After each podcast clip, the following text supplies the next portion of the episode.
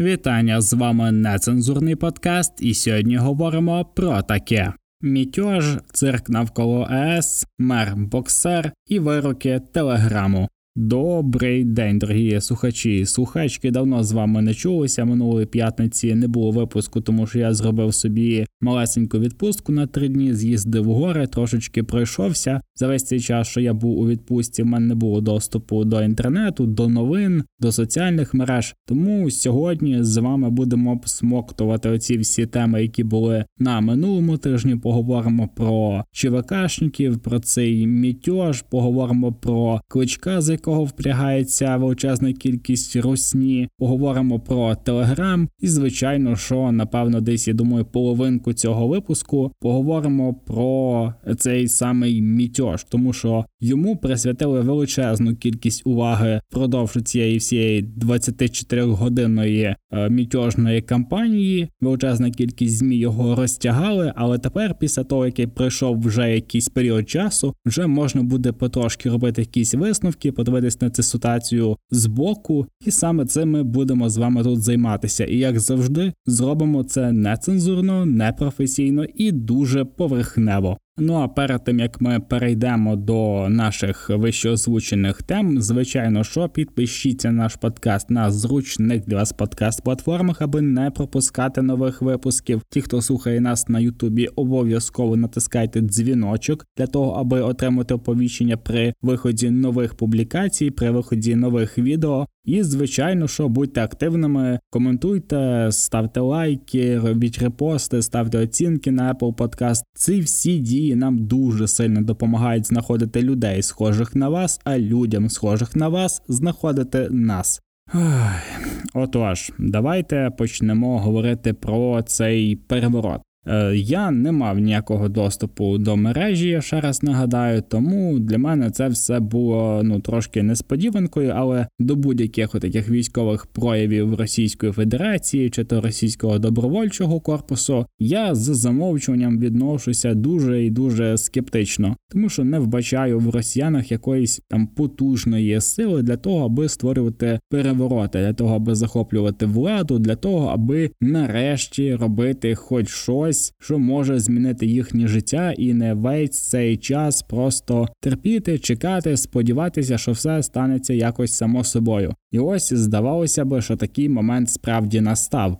Проте для початку трошечки предісторії. Після того, як Російська Федерація спробувала напасти на Україну і захопити її повністю, хоча б її лівий берег, то нічого не вийшло. Російська Федерація, м'яко кажучи, була в шоці від того, як українська армія відбувається, і відмовилася від своїх планів і сконцентрувала всю свою військову потугу на тому, аби захоплювати і утримувати хоча б якісь міста, хоча б кілька українських областей, нових областей людей, тому що от Російська Федерація дуже пишається, наче доєднаннями якихось оцих е, республік з трьох букв ЛНР, ДНР і тому подібне. Хоча це за фактом малесенькі клаптики двох областей, хоча Росія чомусь їх рахує все одно нарізно окремо ЛНР і окремо ДНР. І російським збройним силам довелося настільки туго, що довелося справді викликати якусь підмогу, і виявилося, що знову ж таки єдиний боєздатний якийсь там корпус, боєздатні люди, озброєні, які мають якийсь військовий досвід, це ЧВКшники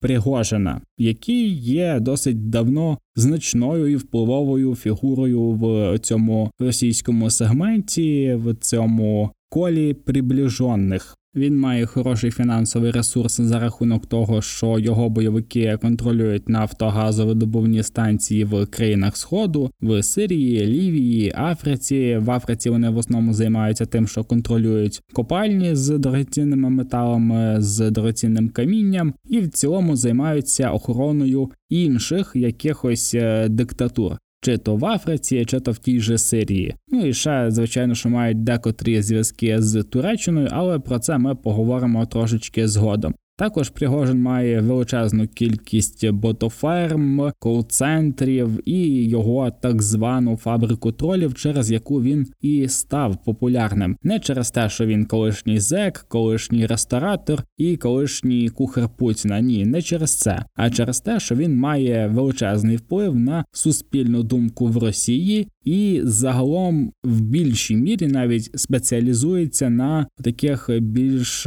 масштабних інформаційних атаках за межею Російської Федерації, чи то на вибори в Сполучених Штатах, чи то на інфраструктуру України, ну на багато багато інших країн, які Росія називає недружественні. Про це ми говорили в одному з попередніх випусків, який десь якось там називається, що щось про Пригожина, а повар називається. От можете його, до речі, прослухати, тому що це перший був випуск тоді, де ми говорили про Пригожина за всю війну. І от зараз ми знову про нього говоримо тільки через те, що з'явився цей от мітьож. Так, ми всі з вами дізналися ще одне якесь російське таке відстале східне, напевно, що слово, яке називається мітьож. Вони люблять якісь такі коротенькі, дивні, такі більш азійські назви, якісь такі словосполучення, як там Перім, Чита, Мітьож, Іван, Сань, Тань, Ян, оце, оце всю хуйню оцю. Коротше, але не про це зараз. В цілому перевороти в Російській Федерації це предвісники, звичайно, що зміни влади. І чим довше ця влада маринується на от е, своєму місці, чим більше вона знаходиться біля влади, тим більш жорстким є переворот. Перевороти в Російській Федерації стаються достатньо стабільно, рідко, але так достатньо помпезно. Завжди щось горить, завжди щось палає, є якась кров, і завжди після цих переворотів для українців і для сусідніх е, країн поблизу Російської Федерації настають якісь більш складні часи, і напевно, що ці випадки в майбутньому будуть всьому в цілому нічим не відрізнятися від того, що було раніше. Ну, якщо ми звичайно не скористаємося цією ситуацією, а я на це дуже сподіваюся і майже впевнений в цьому. Так от е, Пригожин нарешті вирішив попробувати свої сили на більш широких засадах. До цього він весь цей час хуйсосив Шойгу, хуйсосив Путіна, хоча й достатньо обережно, хуйсосив Герасимова, і в цілому виставив себе як якийсь антипод до цієї всій Російській Федерації, цій всій російській армії, такій дуже вихваленій. І він от показував, що ця армія нічого не варта, і вирішив це показати на очі точно, і почав потрошечки сунути, сунути в сторону Вороніжа, сунути в сторону Ростова. І він сказав, що зараз ми будемо наводити тут порядок. Ніхто, будь ласка, не вручайтеся, все буде добре. Ми будемо до всіх плюс-мінус лагідними. Ми це все робимо через те, що ми дохуя патріоти. І справді він почав е, колонами, почав з військовою технікою, з особовим складом рухатись кудись в сторону Москви. Пройшов майже 700 кілометрів, захопив територію Воронежської області, Ростовської області, і це, знаєте, здавалося навіть чимось таким достатньо багатообіцяючим. Тим паче, що всі ми дуже сильно чекаємо, коли ж це все закінчиться, і як же би було класно, якщо би нам не довелося докладати зусиль до того, щоб це все закінчилося. Росіяни просто різали один одного, і нам дуже сильно би спростили завдання. Перечитуючи величезну кількість інформації, яка зібралася в інтернеті протягом цих останніх трьох днів, що почалося оце мітьожу, цей наступ, ця наче громадянська війна, демо-версія, правда, я ніяк не міг зрозуміти, чи це було просто якийсь там візуальний ефект, чи це справді він хотів би дійти до Москви, тому що якось надто просто йому це вдавалося. І коли я подивився новини про те, що от там лишалося якихось там, не знаю, ну не так вже й багато, так ну може половина шляху до Москви, що починають букувати якісь дороги, що навіть армія РФ почала воювати з вагнерівцями. Я думаю, боже, невже, невже це сталося? Невже справді там зараз почнеться громадянська війна, і ці всі війська, які зараз стоять на наших територіях, розвернуться в сторону Російської Федерації, і нарешті там почнеться різанина. Я побачив, як вагнерівці збивають російські борти, як вони збивають російські гелікоптери, як вони знищують автобуси, захоплюють пункти управління. Там навіть е, Пригожин е, і спілкується з якимось там не знаю генералами, там якимось капітанами. Говорять про те, що ми от освобождаємо Вороніж, потім Ростов, потім двигаємося в сторону Москви, і оте, що там були справді жертви, що там була справді якась руйнація, що там реально відбувалася війна. Мені це дуже і дуже сильно імпонує. Я реально відчув, що зараз може щось статися, і сталося те, що це закінчилося.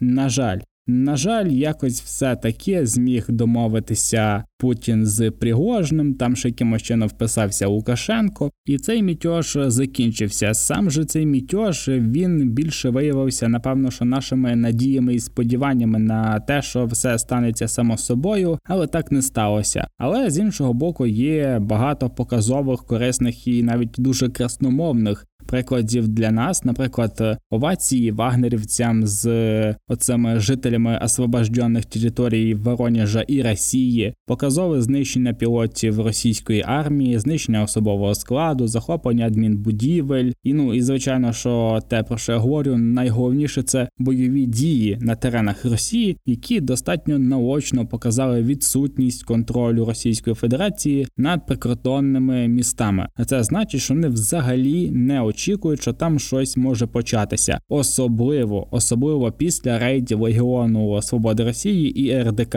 Навіть Сполучені Штати трошечки відклали санкції проти ЧВК Вагнер, тому що ну хотіли подивитися, що там буде відбуватися далі. Для мене, як для поціновувача і патентної позиції Навальнят, було дуже цікаво глянути на те, що ж Навальнята будуть казати, що ж оця ліберальна опозиція буде говорити своїй електоральній меншості області. Одразу ж всі ліберальні змі, ліберальні канали в Російській Федерації як один почали транслювати тезу про те, що Путін змог подавити мітьож, що Путін удержався, режим все ще сильний і крепкий, і тому подібна хуйня. Ці новини поширювали чи то Навальнята, чи то популярна політика, канал Навального, канал там цей Марії Пєвчих, оцих всіх людей, які зараз там готують ще якусь одну чергову акцію протеста в інтернеті. До речі, дуже класно придумала Рашка з цими навальнятами, що вони мітингують в інтернетах. Там поставте собі на аватарку в однокласниках білий прапор, або поставте собі якусь там галочку, або закрийте їбало і слухайте те, що говорить вам телевізор. Тобто дуже прикольно, мені дуже сильно імпонує те, що вони змогли взяти якийсь там малесенький відсоток цього протестного населення навальняти, які готові були ще до сих пір якось виходити на протести, кататися в автозаках, їхати в СІЗО, отримувати бітою по голові, отримувати бітою в сраку. Все одно вони ще були готові виходити, хоча це й не приносить ніяких результатів. І те компанія ця вся Навального умудрила цих людей з протестів на вулиці там чи пікетів перенести їхнє оце протестне таке бажання в інтернет.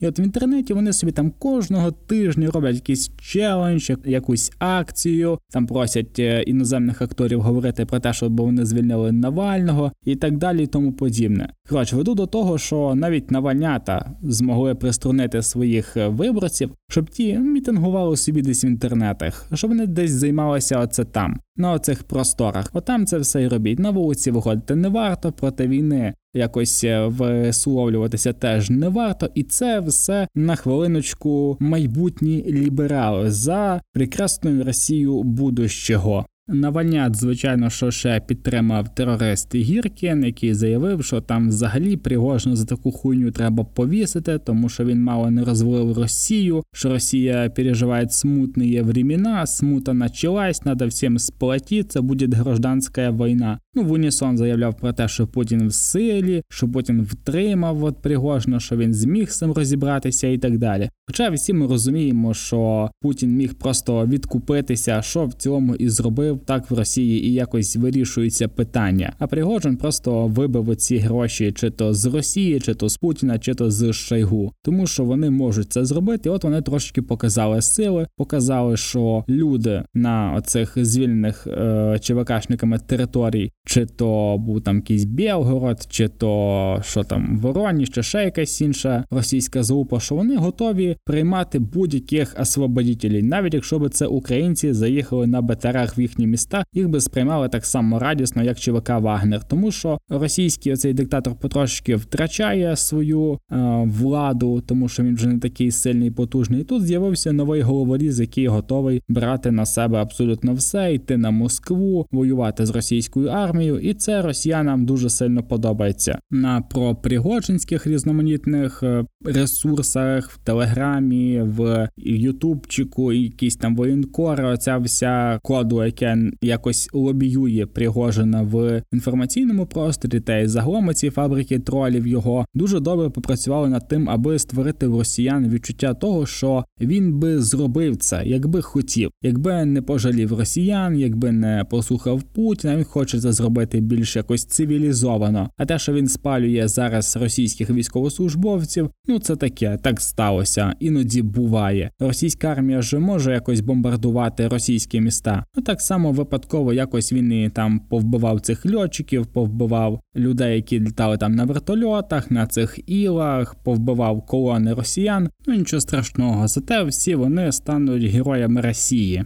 Так, ми вже більше половини випуску говоримо про цей мітьож, пора з цим закінчувати. І наостанок я ось до чого хочу привернути увагу. Як же ця 24-годинна клоунада була висвітлена в змі світових, тому що в Україні, звичайно, що ми всі про неї чули, бачили, ну перериваючи тони цієї інфи про оцей мітьож за три дні, які накопичилися, там порушується кримінальна справа Пригожина, не порушується, закривається, відкривається і так далі. Тому подібне. Це все було в нашому інформаційному полі. А в світових змі це величезний пласт інформації інформації на цілий тиждень про військовий переворот, про те, що Пригожин пішов проти Путіна, про те, що Росія розвалюється, що там почався мітьош, там починається заклад і так далі. І ця новина за 24 години була висвітлена набагато краще, ніж зґвалтування чотирьохрічних дітей, ніж втрати цивільного населення, ніж підрив Каховського водосховища. І звичайно, що це було дуже доречно на фоні того, як Російська Федерація замінувала Запорізьку АЕС час. Про неї ніхто вже не згадує, нікому не цікаво, що з тією, подумайте, якоюсь атомною електростанцією. Ну може бути другий Чорнобиль на території однієї тої самої країни. Може бути ще одна зона відчуження. Може підірватися, наприклад, оцей металургійний комбінат на території Криму. Кого це цікавить? Абсолютно нікого. Всі зацікавлені в тому, щоб в Російській Федерації трапився військовий переворот. Всі його дуже чекають. Чекають настільки, що про Пригожини Путіна голосять всі закордонні змі, починаючи від Сполучених Штатів, закінчуючи Японією чи Німеччиною чи тою самою Польщею. Всім байдуже на наступний теракт Російської Федерації. Повз наші з вами вуха дуже швидко пройшла інформація про те, що виявляється, Росія в черговий раз застосувала боєприпаси з хімічними спулками по позиціях наших військових на Марінському напрямку. Про це ніхто не згадує в жодних новинах, ніхто ніхто не згадає про цю хімічну зброю, яку Російська Федерація застосовує вже не вперше на території нашої країни. Всі говорять про якийсь мітьож, про переворот. Всі так само, як і ми, вже виснажилися цією війною і чекають, поки Російська Федерація загнеться сама собою. А такі 24 годинні мітяжі, хай і з знищеною авіацією, хай і знищеними російськими військовими, але ж вона ні на що не вплинула, нічого далі не змінилося. Абсолютно нічого, але зате всі забули за Запорізьку атомну електростанцію. От е, в чому був мітьож.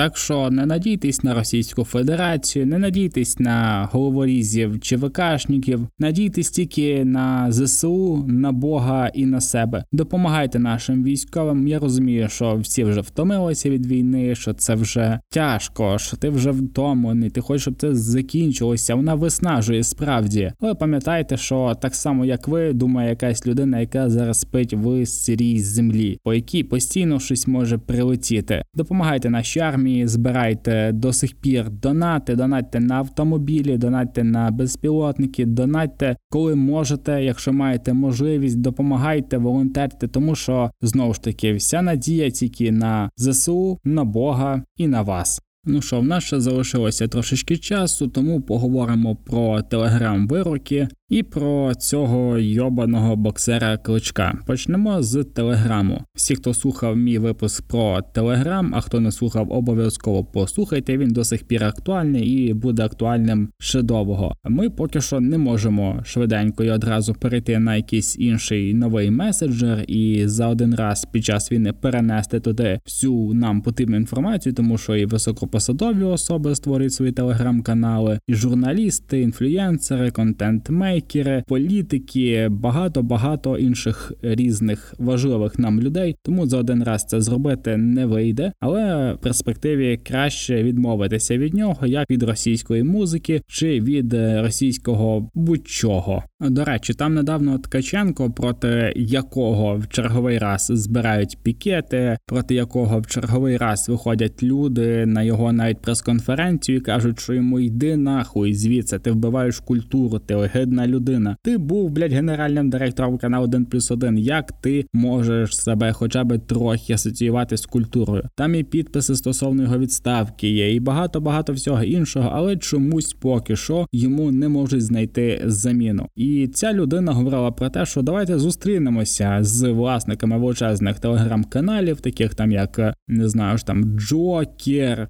Слуга, Труха, блядь, повістки. Напевно, що Ткаченко хотів хотів дізнатися, а де ж роздають повістки. І саме адмін групи повістки отримав реальний термін за те, що він по-перше, на мою думку, одразу ж створював негативну асоціацію людей щодо військових. Про це ми говорили в попередньому випуску, який називається Зрада військових. Обов'язково його теж прослухайте. Обов'язково. От, звичайно, що ви всі стикалися з цими телеграм-каналами, де там контент наступного штибу, наприклад, роздають повістки, центр, бус камуфляжного кольору з бахмутськими номерами забрав тільки що 40 людей. Там не знаю, центр 50 військових кинули в автобус хлопця і відправили ракетою прямо на Бахмут. Таких грубі каналів є в кожному місці просто сотні, в кожному населеному пункті, в кожному місці, в кожному селі, абсолютно всюди. І всі ці люди на цьому трошки заробляють грошей. І нарешті один з них заробив собі на цілих 5 років позбавлення волі, але він має ще й випробовувальний термін на 2 роки. Так що я гадаю, що він виправиться, обдумає те все, що він робив, і більше ніколи нікому не буде розказувати, де ж роздають повістки, і їде камуфляжний бусік. І це поки що один з небагатьох прикладів реальних термінів для власників телеграм-каналів. Також є величезна кількість людей, яка зараз знаходиться під слідством. Там це і мешканці прифронтових міст, які фотографували військову техніку, місце знаходження особового складу українських збройних сил, фотографували об'єкти важливої інфраструктури і в цьому співпрацювали з Російською Федерацією, розуміючи це чи не розуміючи, але всі всім цим людям в нагоді став якраз той самий російський меседжер, і знову ж таки це ще одна причина для того, аби почати створювати щось своє, і в цілому, в майбутньому, я гадаю, що десь може за рік, а може й менше, пересісти на якийсь інший, більш автономний і більш локальний меседжер. Це основний меседжер, яким користується Російська Федерація, російські збройні сили, українські збройні сили, Україна в цілому. Тому я гадаю, що цьому варто приділити досить багато уваги.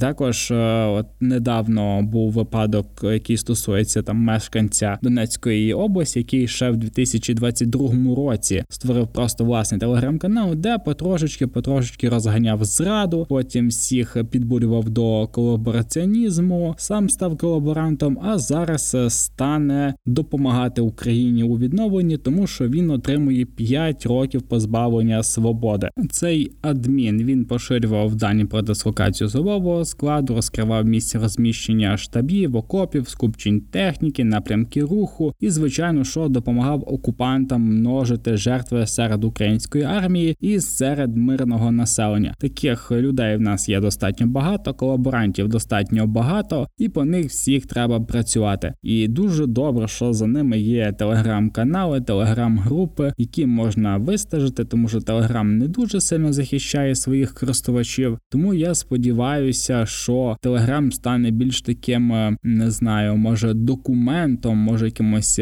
файликом, збіркою людей, які є колаборантами і які цілком свідомо йшли на цей шлях і свідомо залишали свої контакти в цьому меседжері. Ну щоб трошечки полегшити роботу СБУ. І знову цей йобаний відсталий боксер, який не може зв'язати кілька слів в одне речення. В черговий раз він з'являється в нашому випуску не з моєї волі, а тому, що ця людина робить багато хуйні. Кілька випусків назад ми вже говорили про нього, про те, що він охуїв, коли були проблеми з бомбосховищами, які до сих пір в принципі не вирішилися. Про це теж у нас є випуск, але зараз ця людина почала цілу таку предвиборчу кампанію, тому що в Україні політики займаються тільки предвиборчою кампанією, намагаються там будувати якісь нікому не потрібні мости або не добудовувати їх, починати будувати метро і не добудовувати їх, починати з'єднувати місто якимись автомобільними шляхами чи розв'язками, але не закінчувати це робити. І в кінці кінців наша столиця навіть не має генерального плану міста, як місто має розвиватися, які саме речі потрібно робити для того, аби киянам було комфортно, що саме треба зробити, аби середня швидкість руху автомобілів в Києві не впала ще нижче ніж вона є. Зараз це приблизно 15 км на годину. Тобто, ви можете цілком е, спокійно пересідати на велосипед, тому що так ви будете добиратися до пункту свого призначення набагато швидше. Також в Києві все дуже погано з якістю повітря, тому що це одне з найбільш загазованих міст в Європі, та й в цілому з ним може порівнятися тільки напевно, що Китай, тому що автомобілів величезна кількість, дерев дуже мало, сонця дуже багато, тому кияни змушені жити в такому дуже неприємному парнику. Але вочевидь, що це всіх задовільняє. До речі, нас з всієї України слухає найбільше киян, тобто Київ є найбільшою аудиторією в Україні на нашому подкасті. Кияни, будь ласка, робіть зі своїм мером хоча б щось, тому що той вже почав е, робити цю предвиборчу кампанію, цю агіт компанію стосовно того, як же йому заважають керувати містом якісь зовнішні сили, якісь зовнішні маніпулятори. Зараз він починає пилити контент фактично кожного тижня, де говорить про те, що є якісь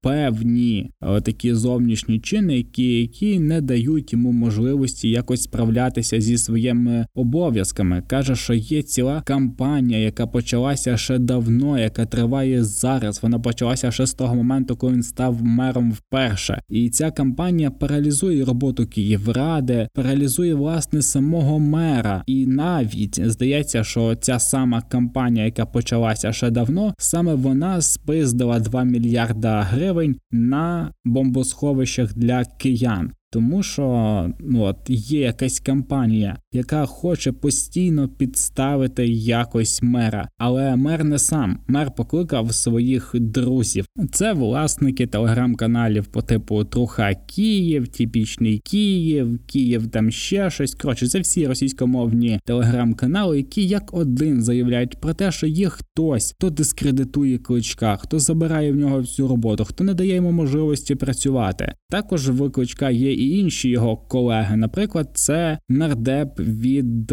партії Європейська Солідарність Гончаренко, який говорить про те, що це замах на суспільство, це замах на Україну, це замах на демократію, намагання якось приструнити клочка, аби той, хоча б не так багато пиздав. В нього ж ніхто багато не вимагає. Всі ми знаємо, що він дурний і дуже тяжкий. Що робити багато він не може, але його дуже сильно люблять за кордоном, тому що він там боксер, а не мер. Також в нього є ще кілька друзів. Це, наприклад, фарбована собака Швець, яка колись десь була на одному челощі в бурсі разом з Путіним. Його в наш інформаційний простір привів Гордон ще років зо п'ять тому. І тепер час від часу вони відсмоктують один одному в'ялі пісюни і говорять про те, як же правильно керувати країною, як же може закінчитися війна. А Швець, як старий кігібєшнік, як він сам стверджує, постійно просуває російські наративи. Наприклад, те, що Сполучені Штати зараз утримують Україну. Якби не Сполучені Штати, то нічого би не вийшло. Наприклад, коли по Україні прилітають ракети по 10-15 штук, кінжали там чи будь-яка інша російська блядіна, то одразу ж Швець говорить про те, що це акти тероризму, і Україна не зможе встояти. Коли Україна відвоює частину території, то Швець говорить про те, що це наша спільна перемога з українцями. Звичайно, що мразота, яку Гордон сюди притягнув, яку він чомусь представляє як експерта, кожен раз проговорює різноманітні мантри стосовно того, яка ж це блять розумна людина. Він потрохи-потрохи все таки знаходить тут свій якийсь електорат навіть і от Кличко, як людина з половиною мозку, цілком підходить під цю категорію, і саме їхньою підтримкою заручається мер столиці України Києва. Така підтримка проявляється в цілих випусках різноманітної аналітики від таких самих експертів, як Гончаренко, Швець, Гордон, Іларіонов і багато іншої такої ватної плісняви. Швець зробив ціле відео про те, як же Кличку заважають, що це замах на демократію. Сполучені Штати цього не оцінять. Це тиск на столицю. Що виявляється, хтось хоче розкрасти столицю, тому що це 10% всього бюджету України. Хтось хоче цих 10% вкрасти замість кличка, і це не дає спокою ні Гончаренку, ні Швецю, ні Іларіонову, ні тим всім е, забудовникам, які зараз роблять з нашої столиці, з нашого Києва, з фундаментального міста, аналогів якому немає в цьому регіоні, роблять якийсь е, мухосранськ, так з новобудовами на пустирях, з відсутністю якогось озеленення, з заторами, з загазованістю повністю з відсутністю елементарного плана міста. І замість того, щоб за ці всі величезні гроші, які крутяться в нашій столиці, робити хоч щось, хоча б на відсотків 30, для того, аби не було соромно за місто, яким ти опікуєшся, за місто, в якому ти живеш, Кучко пише відео про те, як же йому сильно всі заважають. Наприклад, він зараз е, дуже активно взявся відбілювати сраку Роману Ткачуку. Це директор департаменту департаменту муніципальної безпеки КМДА. Йому повідомлено підозру в розтраті бюджетних коштів в особливо великих розмірах. Увага в умовах військового стану. Тобто всього, що я говорив вище про кличка, додавайте постійно те, що в нас зараз іде війна, а це столиця, від якої залежить ну дуже багато. Але ну як же не спизити трошечки грошей на життях киян. Але запит від суспільства на те, аби дати пизди кличку, все таки є, все таки він потрошечки переважає, хоча й не дуже активно. Наприклад, він повпливав на те, аби нарешті розібратися з людьми через бомбосховища, і є напевно, що якісь навіть от зрушення. Наприклад, досить багато людей отримали догани. Наприклад, голову Києва, от голову міської державної адміністрації Віталію Кличку виголосили догану. Начальнику міської військової адміністрації Сергію Попку так само оголосили догану. Таких людей є загалом 1, 2, 3, 4, 5, 6, 7 цілих 8. Ці всі люди поки що відбулися доганами. Набагато більш жорстоко вчинили з іншими людьми. Їх звільнили. Це Хомчича Олександра з посади голови Житомирської районної адміністрації. Це Мерзлюк Людмилу з посади Білоцерковської районної державної адміністрації. Це сезон Тетяну з посади Конотопської державної адміністрації, і ще двох так само голів з посад районних адміністрацій. Це не так багато, як би хотілося. Хотілося б бачити би кримінальні справи, хотілося б бачити якісь е, маніпуляції з їхньою нерухомістю, з їхніми запасами, які постійно треба таким людям поповнювати. Хотілося б конфіскації, тим паче, що період військового стану це дуже важливо. Але, наприклад, мер Києва, який зараз витрачає цілих 8 мільйонів доларів на те, аби перекласти стару плитку по дорозі до свого кабінету, якось це не турбує. До речі, хочу вас привітати. Сьогодні День Конституції України, і це дуже вдалий час, якраз в сьогоднішньому випуску, тому що Конституція це не тільки ваші права, це ж і ваші обов'язки. Обов'язки слідкувати за своєю громадою, селом, містом, вибирати депутатів до міських адміністрацій, вибирати міських голів, делегувати їм певні обов'язки, тому що саме від вас залежить, хто буде мером, хто буде депутатом, хто буде президентом. Тому пам'ятайте не тільки про права, пам'ятайте ще й про обов'язки. На цьому у нас все. Величезно вам дякую за прослуховування. Підписуйтесь наш подкаст на зручних для вас подкаст платформах. Дякую і до зустрічі.